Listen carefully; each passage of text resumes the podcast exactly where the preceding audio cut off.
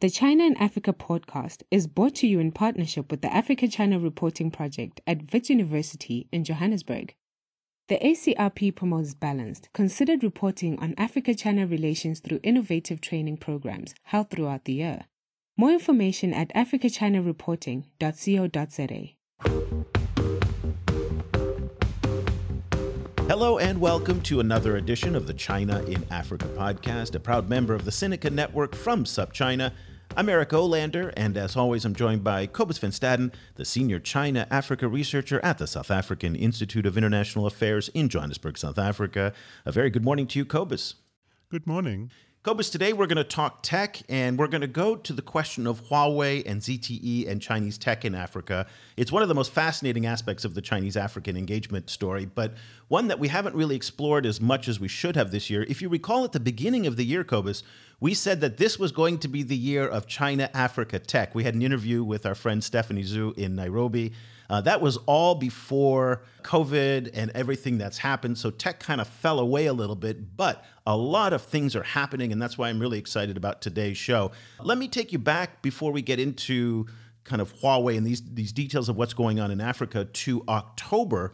And Bonnie Glick, who was the then deputy administrator at the U.S. Agency for International Development, I say then because uh, she was just fired by Donald Trump. And uh, so she's no longer with USAID. She's now at the Center for Strategic and International Studies. She was very excited about a new program that the United States government was unveiling to challenge Huawei in developing countries. And what they were going to do is offer all of this new money to basically try and persuade network and telecom operators in places like Africa to uninstall their existing Huawei equipment and ZTE gear and then to buy equipment from, say, Ericsson or Samsung from so called friendly countries. It was the most boneheaded, stupid idea that's come out of the US government in a long time. Uh, and I like the reaction that Gyude Moore at the Center for Global Development had on Twitter. He said, uh, if the US government goes ahead with this, it forces Huawei to drive down its prices or add sweeteners to its ICT deals, delivering greater value for money in price sensitive Africa I am here for this. So he was really making fun of, of what USAID was doing there because you're never going to beat the Chinese on price, especially a company like Huawei that has the state behind it in terms of access to public financing. So if the US comes in on a Monday and says, we'd like to offer you money to take out your gear or to buy Samsung equipment, the Chinese will come back on Tuesday and say, what did they offer you on Monday? We'll double it. And that's what Gyude was talking about. But it shows you, I think, in one sense, really the lack of understanding that the United States has in its efforts to try and push back against Huawei and ZTE and Chinese tech. Because what it reveals is that they're focusing on just those two things. And that really is the tip of the iceberg. Underneath the water, there's this massive, massive iceberg. Let me tell you about what's going on in Africa today. That uh, Chinese companies, right now, in the latest data that I saw from IDC, uh, have about 49% market share of the entire African smartphone market. 49%, one out of two. Most of that is dominated by one company, Transsion. Then there's another company called Boomplay, which many people outside of Africa have never heard of. It has 75 million users. That makes it one of the largest music streaming services in the world. And just to give you some context here, Spotify has 286 million users with 130 million subscribers. Apple Music has 72 million subscribers, and Amazon Music has 55 million subscribers. Now, there's a difference between users and subscribers, but regardless, Boomplay is right up there with the big brands. And what's interesting is when you look at the statistics about the largest streaming services in the world, they almost never feature Boomplay. And it's one of the only areas in the world, and I think maybe the only one that I can think of, where Apple and Spotify are getting their butts kicked.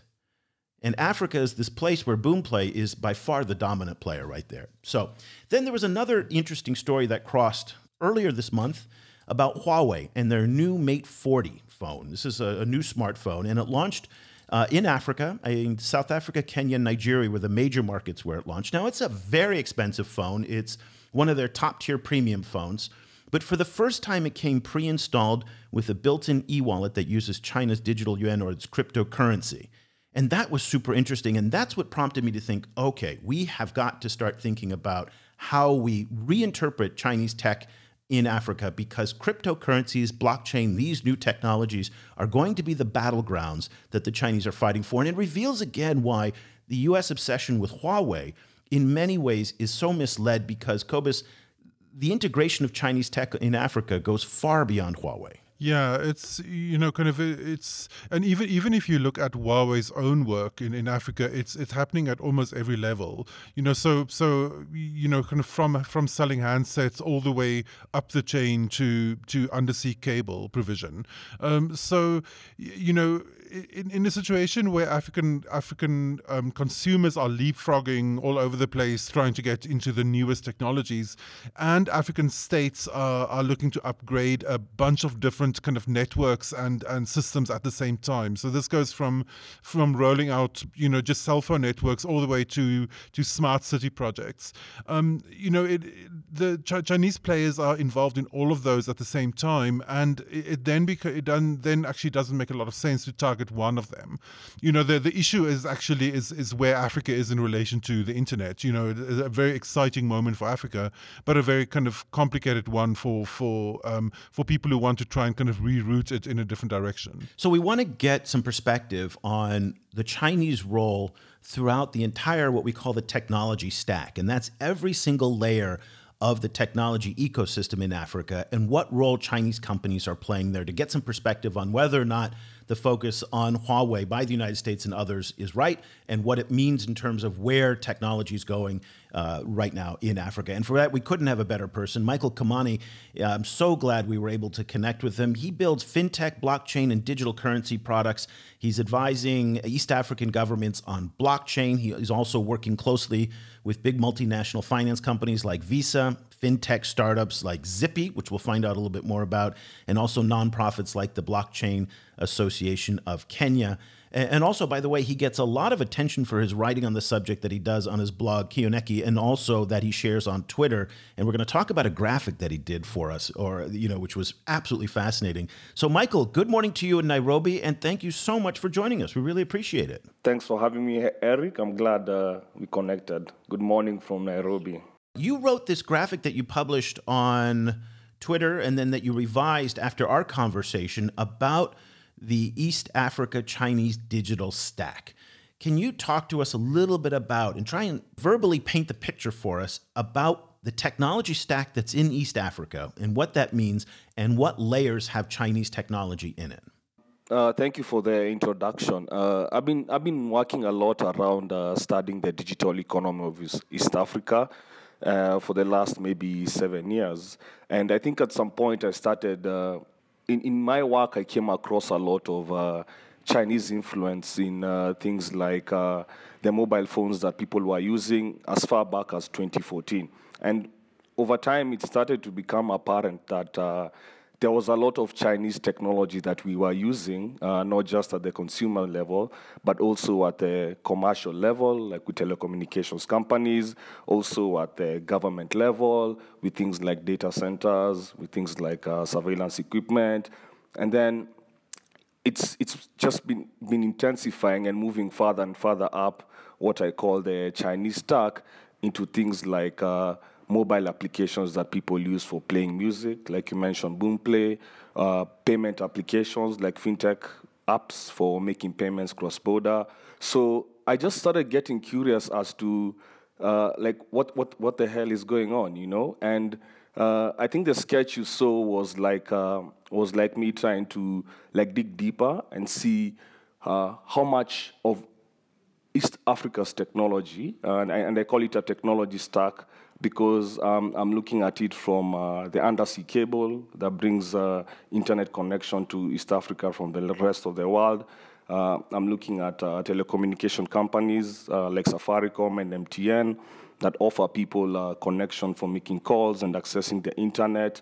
I'm looking at the handsets, the mobile handsets that people use for making calls and connecting to the telecommunication companies. So pretty much just starting from the base foundation of how people connect to the rest of the world through the internet and how that goes all the way up to the applications that they use every day, whether it's for listening to music or making payments or even dating sites. Uh, and I guess that's what led to, uh, to the image that you shared in your in your article, the image that I shared with you about the Chinese, uh, how the Chinese are influencing uh, East Africa's digital uh, stack, and it's it's pretty interesting. I think my summary so far and what I've been telling a lot of the people that I work with is it seems that the Chinese have had like uh, uh, like uh, something like an, like a swarm intelligence, you know, where all the Chinese companies, it's as if they have a common strategy to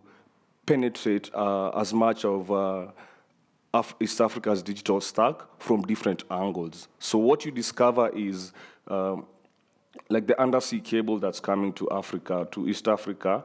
There's uh, Chinese telecoms that's part of uh, the company uh, that's bringing this undersea cable to East Africa. When you go to the next layer, which is uh, telecommunication companies, for example, uh, you find that Huawei is uh, has uh, over 60% or 50% presence in uh, providing equipment for, for these companies. So there's a lot of equipment provided by Chinese companies to these telecommunication companies. Then when you move up the, the stack to the mobile handsets, you realize uh, over 60, over 60%, close to 60% of the smartphone market in East Africa is dominated by Chinese companies. And it's worse because even the the feature phones, like what people get before they can afford a smartphone, the Chinese also have uh, close to 50% uh, market share in that segment as well. And then you start looking at uh, the applications that are coming up. You start noticing that uh, there's a lot of Chinese capital coming in through uh, venture arms like uh, Future Hub, like Transsion, and then investing into applications that a lot of young young East African use, you know, like music applications, like Boomplay that you mentioned. Um, so, so, so Eric, what I discovered is, uh, and this is the sketch I shared with you, is uh, it's as if at every level of the di- East Africa's digital stack, there is a heavy Chinese presence, you know, and I don't think it is coincidental. It's, I think it's, it seems like it's a, it's a carefully crafted strategy to just attack this digital stack from multiple angles. Michael, you know, you, you, mentioned fintech, and, and obviously, you know, in, in, in some fintech applications, um, particularly in micropayments, Africa is a, is a world leader. And so I was wondering if you could talk a little bit about about what the, the extent and the nature is of Chinese investment in this sector, um, and then also you know kind of how Chinese payment applications how are they coexisting with African payment applications like M-Pesa? Yeah, so I think one of the most known cases of uh, Chinese uh, investing in uh, fintech applications in, in Africa uh, has been PalmPay. Uh, but there's also been like uh, like Tencent. Tencent is invested in a company called Paystack, which is also a payment company. And generally, there's been an explosion of like fintech applications in Africa because everyone is trying to is sort of trying to capture the young population that's emerging, that's moving into uh, the internet uh, through through smartphones. And uh, for the past maybe five, six, seven years, there's been uh, an explosion of like fintech uh, fintech ventures, fintech startups that I would say uh, are trying to build on what M-Pesa initially started. So M-Pesa, I'd call it like a low-level kind of payment system, but it doesn't really work well when you go to, to the internet. So these fintech startups have sort of emerged to bridge uh, payments for the online world. And uh, I think one of the things that I've observed is like uh, the, there's a lot of trade that happens generally between uh, East Africa and China. And there seems to be a concerted effort by fintech companies, like, for example, WapiPay, which is uh, which has an investment from Transsion through uh, its venture arm known as Future Hub. Uh, they are, they, they are trying to bridge the gap between how would you send money from, from East Africa to China if you wanted to quickly execute a trade on Alibaba, for example. So if you look at East Africa, you can see there's a, a, a channel that allows you to make payments from East Africa to Alibaba through M-Pesa.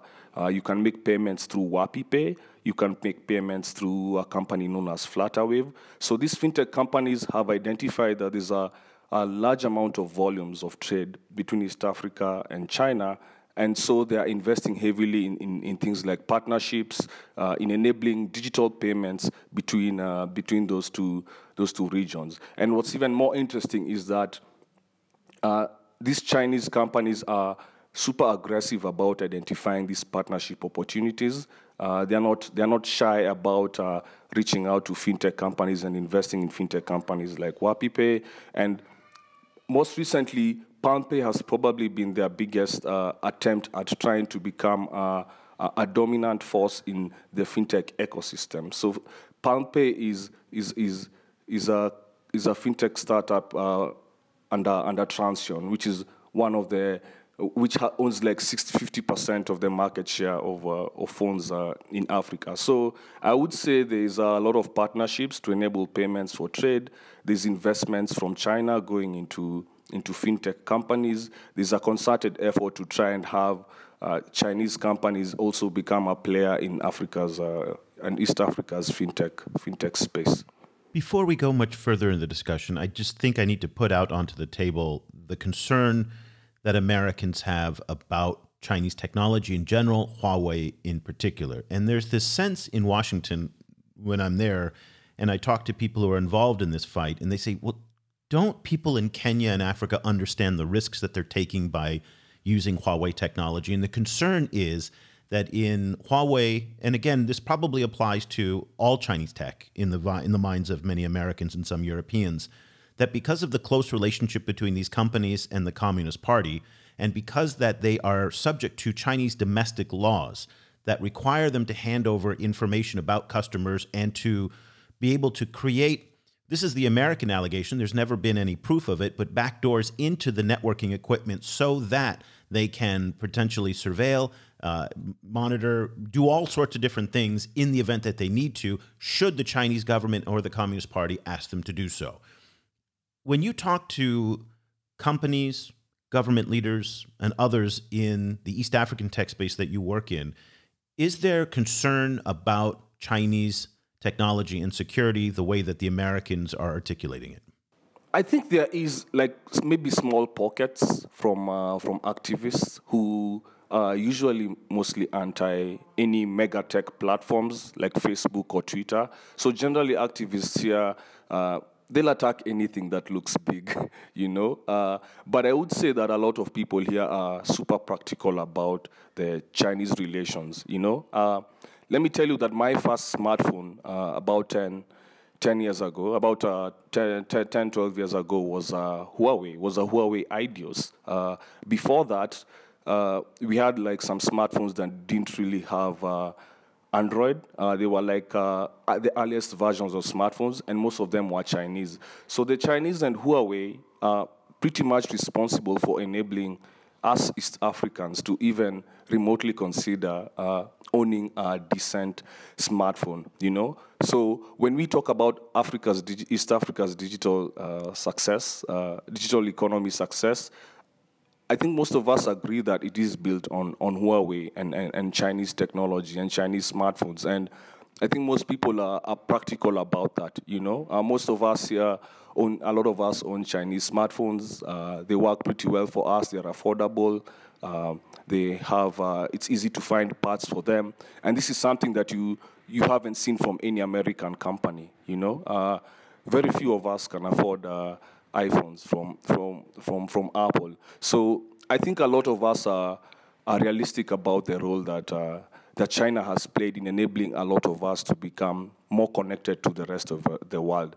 That said, however, uh, I do meet some people, for example, who have worked in uh, the telcos industry, uh, deep in the telcos industry, who have ha- who had this kind of foresight because they've seen for a while how the Huawei's have been taking over uh, Africa's, uh, East Africa's telcos infrastructure. And they don't seem to like the fact that, that companies like Huawei don't bother much about knowledge transfer or they're not really here to help us develop. It's as if they are here for their own commercial interests, you know. So I'd say majority of us, I think, are more practical. We can see the types of Huawei Chinese companies have been good for us, but there are pockets of uh, of activists and people who are insiders in the industry who are maybe not too pleased by the approach by Huawei and some of the Chinese companies.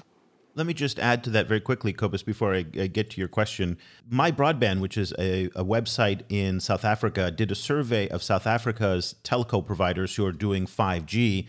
And they asked them after this uh, proposal by Bonnie Glick in the U.S. Agency for International Development to subsidize a replacement for Huawei equipment, whether or not they uh, liked or disliked Huawei equipment. Rain, which is a mobile data provider, said, quote, Rain has no reason to believe that Huawei equipment specifically carries increased security risks compared to other vendors. Vodacom said to date there has been no public documented evidence of any security issues with Huawei network equipment. So the view in South Africa seems to be very similar to that in East Africa as well. Yeah, I mean, on, on top of that, there's there's just this you know, I think I think African frugality just you know revolts against the idea of ripping out perfectly good equipment um, and replacing it when there's so many other parts of the continent that still has no internet at all.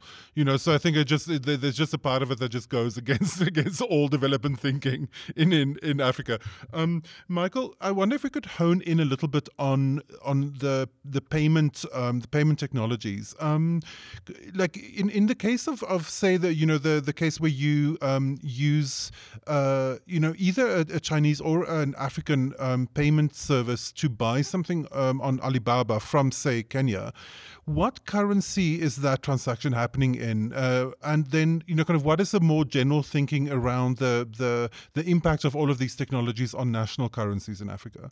I would say from from, from this side, uh, the fintech companies or the payment companies trying to offer services to, to East Africans who are shopping on, on Alibaba, and this is something that uh, a lot of a lot of East Africans are shopping for Alibaba, whether it's for their own personal use. A lot of them are shopping for as uh, as resellers or as uh, micro SMEs.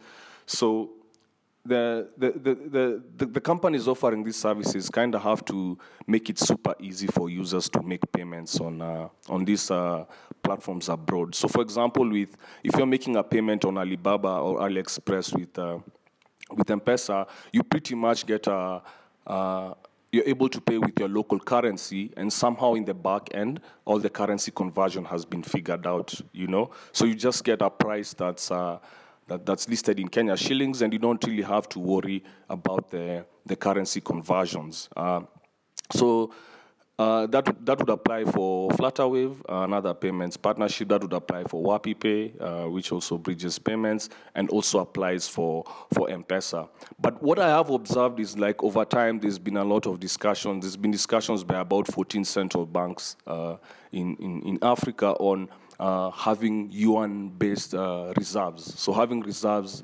for the Chinese currency, and perhaps this would be something that would enable uh, deeper uh, making payments easier between uh, between our country and, and, and China for for for trade. So I think the currency issues you described, the currency uh, issue you mentioned, is being addressed at the central bank level through uh, trying to make the yuan a reserve currency. It's also been at, uh, at the payments level. It's already figured out through uh, some interbank type type of systems. Um, um, I don't think our currencies are really at threat from from from from the Chinese currency. What I see is they are complementary because of the the sort of trade that, that, that takes place between East Africa and China. So one way I've been looking at this is I do think that you're going to see a lot more uh, I wouldn't be surprised when I saw the, the story about Mate 40 and the digital currency that's running on the Mate 40 that's based on the,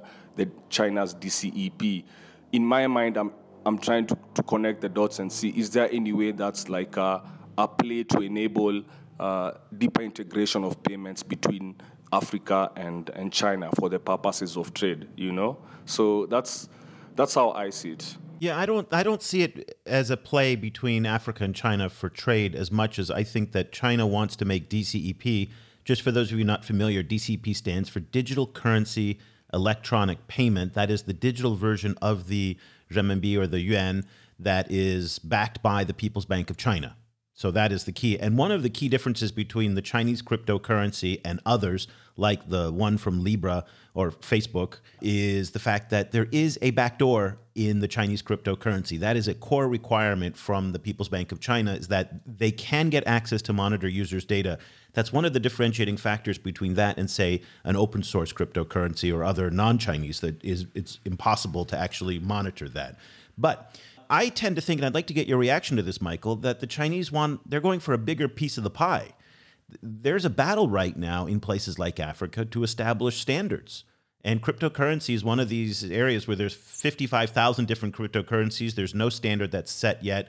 And they want to become one of four or five that will rule the world, if you will. You know, people are fighting for these standards on technology, on, on all different, different sorts of things. So with taking into account the idea that Transsion has 50%, imagine getting into the Transsion ecosystem with a DCEP cryptocurrency on the back end to facilitate some of the functionality on things like PalmPay. The user will never know that this is a Chinese cryptocurrency, but as you talked about, it just facilitates the transactions. That seems to me to be the prize that they're going to be going for rather than just the narrow vertical of China Africa trade.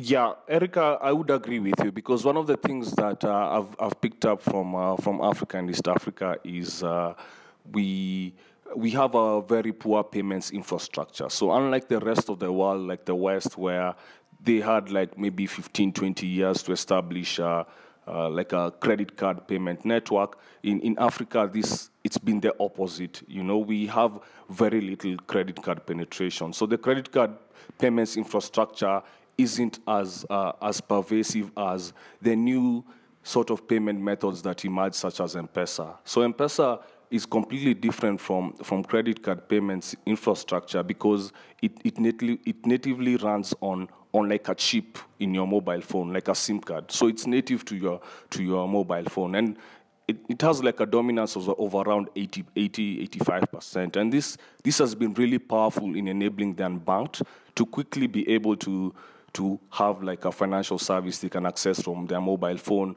without too much requirements on uh, on KYC signups. There's a difference between it being nat- what you called uh, native to the phone, which is a chip built into it.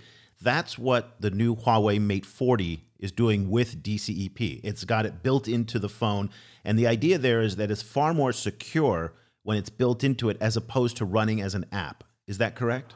Yes, let me explain. That is correct because, for example, with M-Pesa, M-Pesa is like a SIM card. That's you can. It's like a chip that you can put in and slot out of your phone.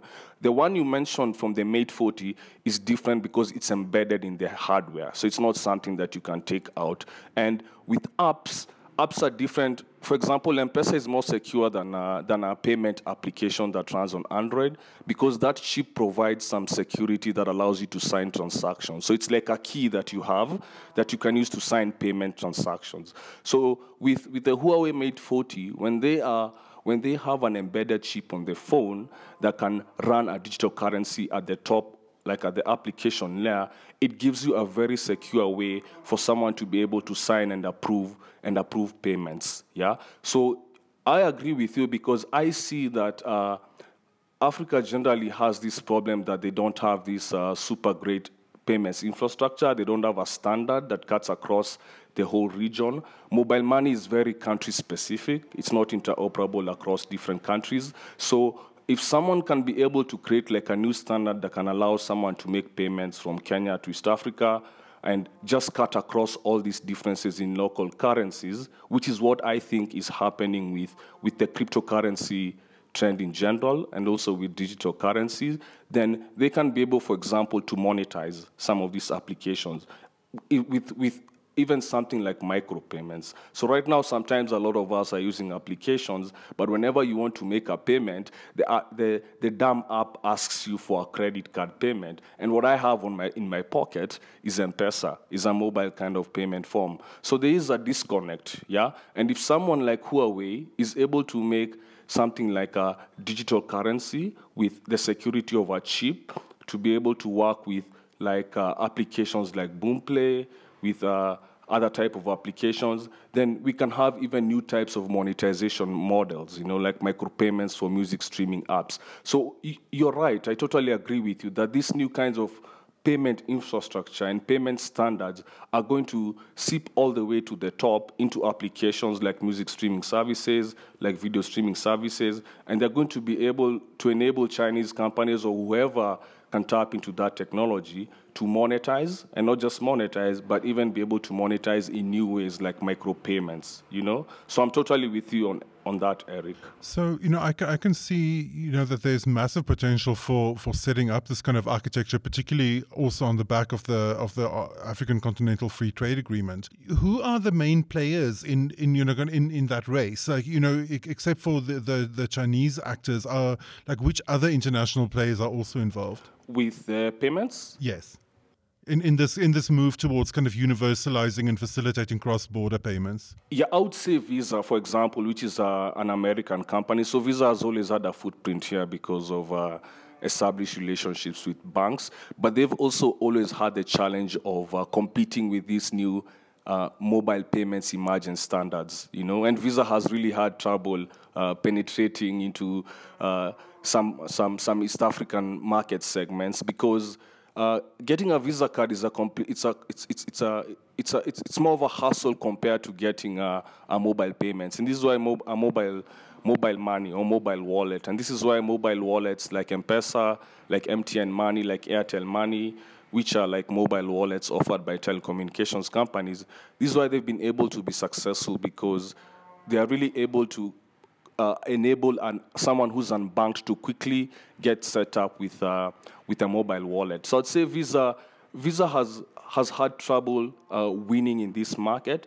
And right now they have this strategy where they are working with, uh, they're investing in like fintech startups. They've invested in Paystack. They've invested in Chipper Cash. They've invested in MFS Africa. They also have, have this Pan African strategy where they're, they're doing a lot more partnerships. So they've almost changed their strategy and they are a bit more open to working with, uh, with, with younger, nimble companies that are trying to solve the cross border Pan African uh, uh, payments problem at the at the app at the app level. So Visa is definitely trying to is also trying to like uh, assert itself and, and still remain relevant. I think the other the other type of uh, international company that I've seen and one that I'm watching close, closely has been WhatsApp, Facebook, and Libra, uh, because Facebook, WhatsApp uh, consortium they have uh, they have close to 100 over 100 million users uh, across Africa. I think it's almost 150 million users and they've already they already have people who are using their their platform for communications, for for for, for trade and commerce.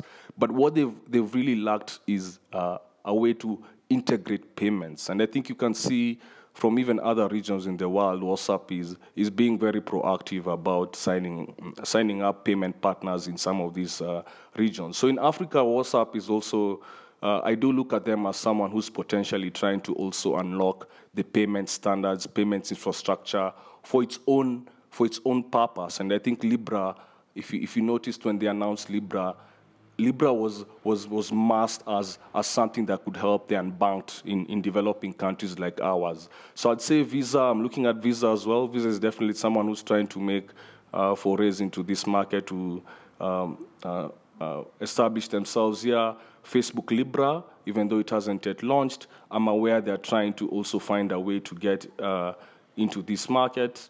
Uh, and I think Opera, Opera the browser, which is also Chinese owned, uh, has also been uh, working to uh, to create like payment wallets uh, within its browser in Nigeria and, and, Kenya. So those are some other international companies that are also trying to to, to to establish themselves here.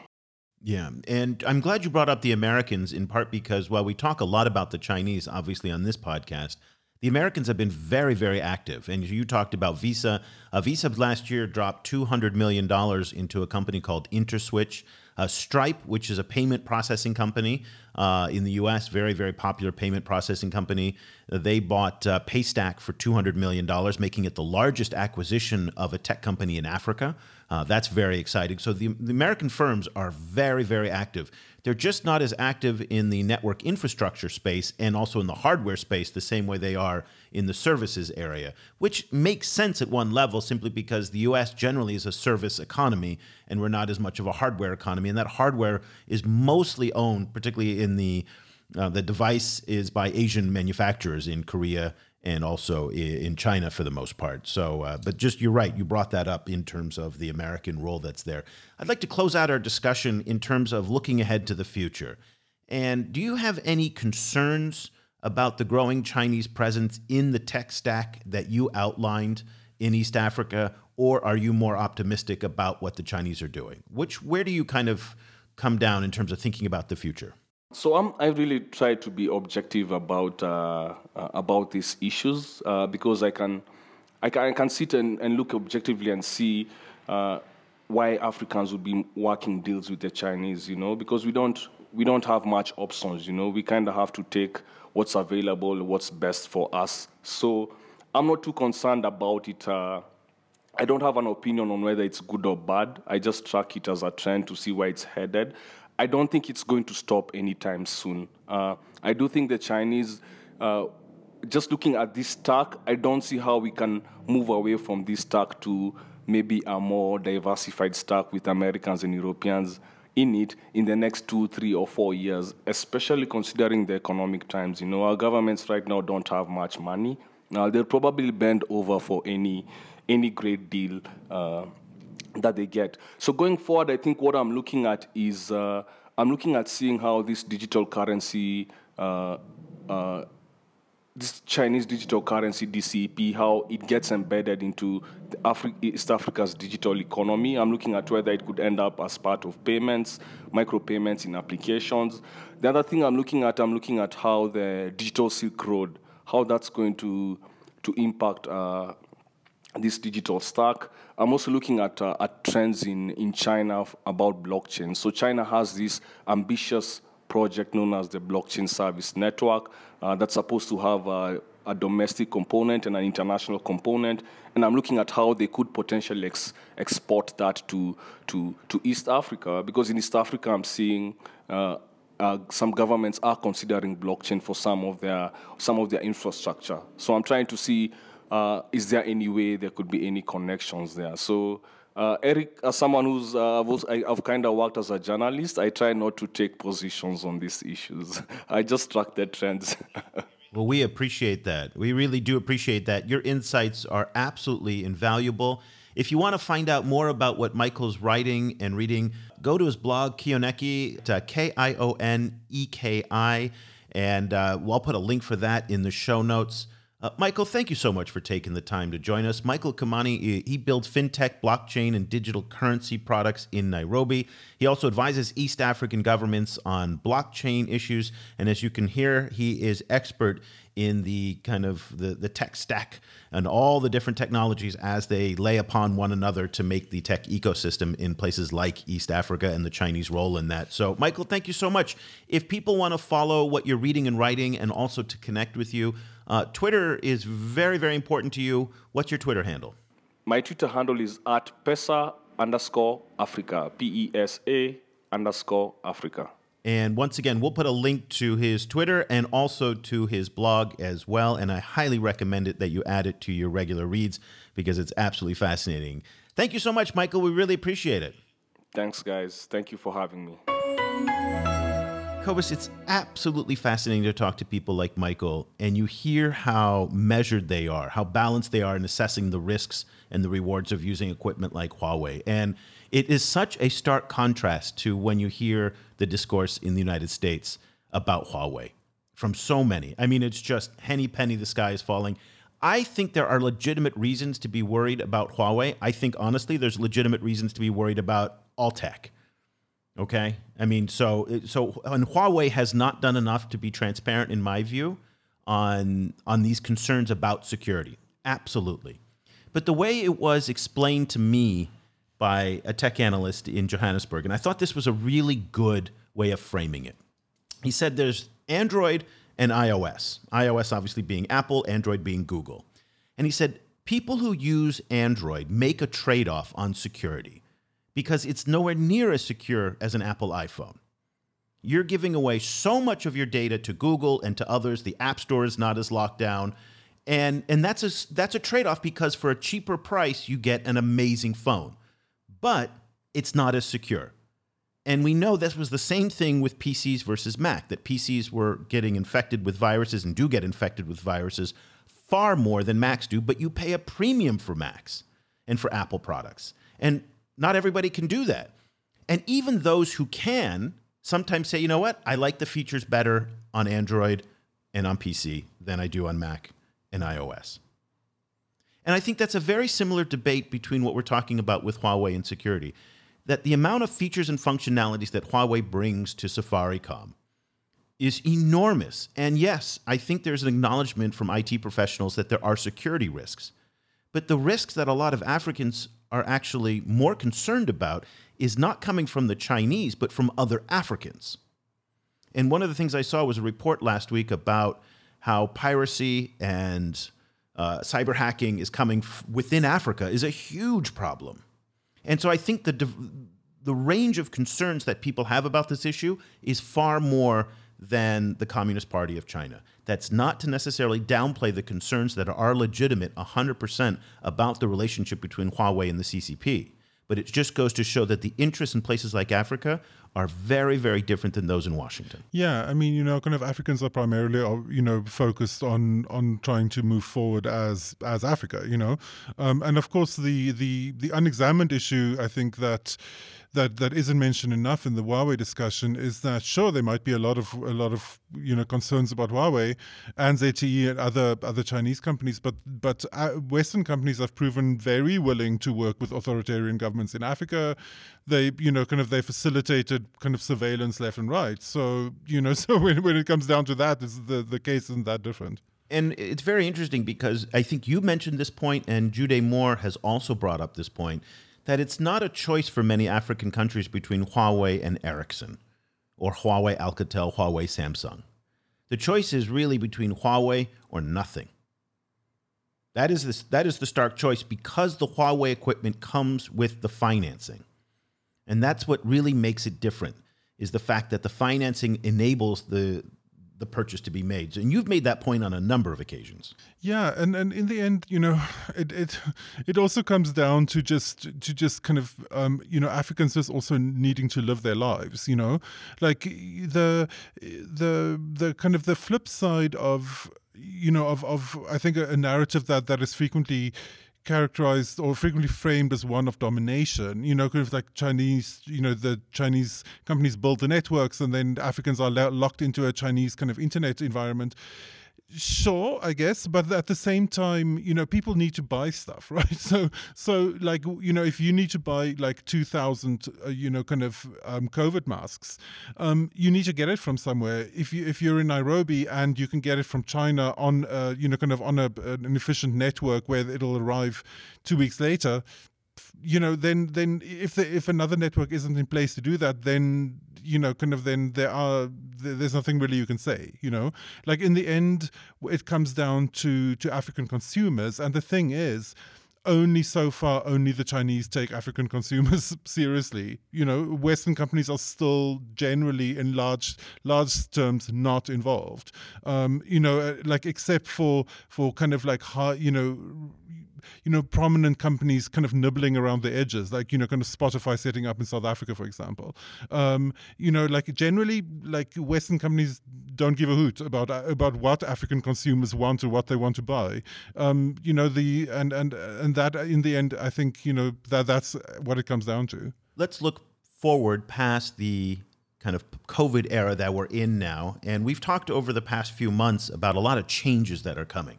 You and I seem to believe that the amount of Chinese physical infrastructure investment is probably going to go down. We've heard that from a number of different guests on the show over the past few months, that the appetite for big railway projects and infrastructure projects is just not there like the way it was, say, five, seven, eight years ago. That being said, uh, we reported this week in our newsletter that Uganda is in talks with the China Exim Bank for $2 billion of funding of their standard gauge railways. So maybe there is an appetite, but it may not be on the same magnitude that we saw in previous years. And then we saw an interesting quote, and I forget who said it, but you you really enjoyed this quote, is that broadband is the new road. And it leads me to think that the Chinese are going to devote more time, investment, and attention in Africa to focusing on digital infrastructure that will then align with the digital Silk Road that Michael brought up, this, this new PEACE cable, which is the Pakistan, East Asia, East Africa. Oh, I forget what the C and the E stands for Europe. Uh, that's this new big fiber optic broadband trunk that's coming in that, that Huawei Marine is laying down. The big data hub in Djibouti that is now built, that China Telecom, I want to say, or Unicom, it's either one or the two, now has as their major hub in East Africa as well. And so let's look past in the COVID era that the Chinese commitment to African tech is going to go up considerably, in my view, in part also because this battle over the standards. And I'd like to talk to you more about standards because this is one of the concerns that the US and Europe have about Chinese hegemony around the world is in the new fight for standards and cryptocurrency as arcane as it seems to most people to me is one of the areas that is going to be of really, really important to focus on.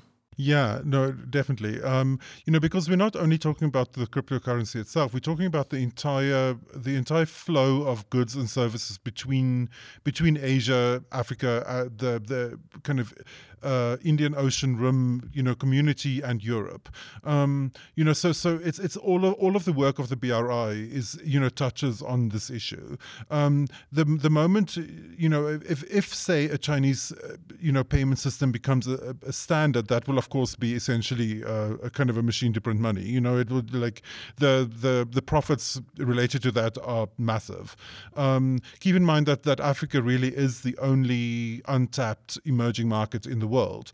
Um, so you know, so so I can I can see that you know that, that a lot of people would be very very kind of focused on on on trying to to kind of push the standards in a kind of particular way. Uh, you know, I just you know for me my preoccupation is always is you know is, is how African governments are going to be dealing with this, um, and how it's going to shake out for African consumers the speed with which this can happen is is astounding. So here in Vietnam, which in many ways is a similar profile to a lot of African countries in terms of development levels, infrastructure, and whatnot.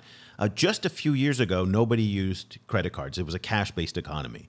And then in the space of 18 to 24 months, it has just exploded. I mean, it's incredible. And you go to the 7 Elevens here, and they have like 15 different payment options.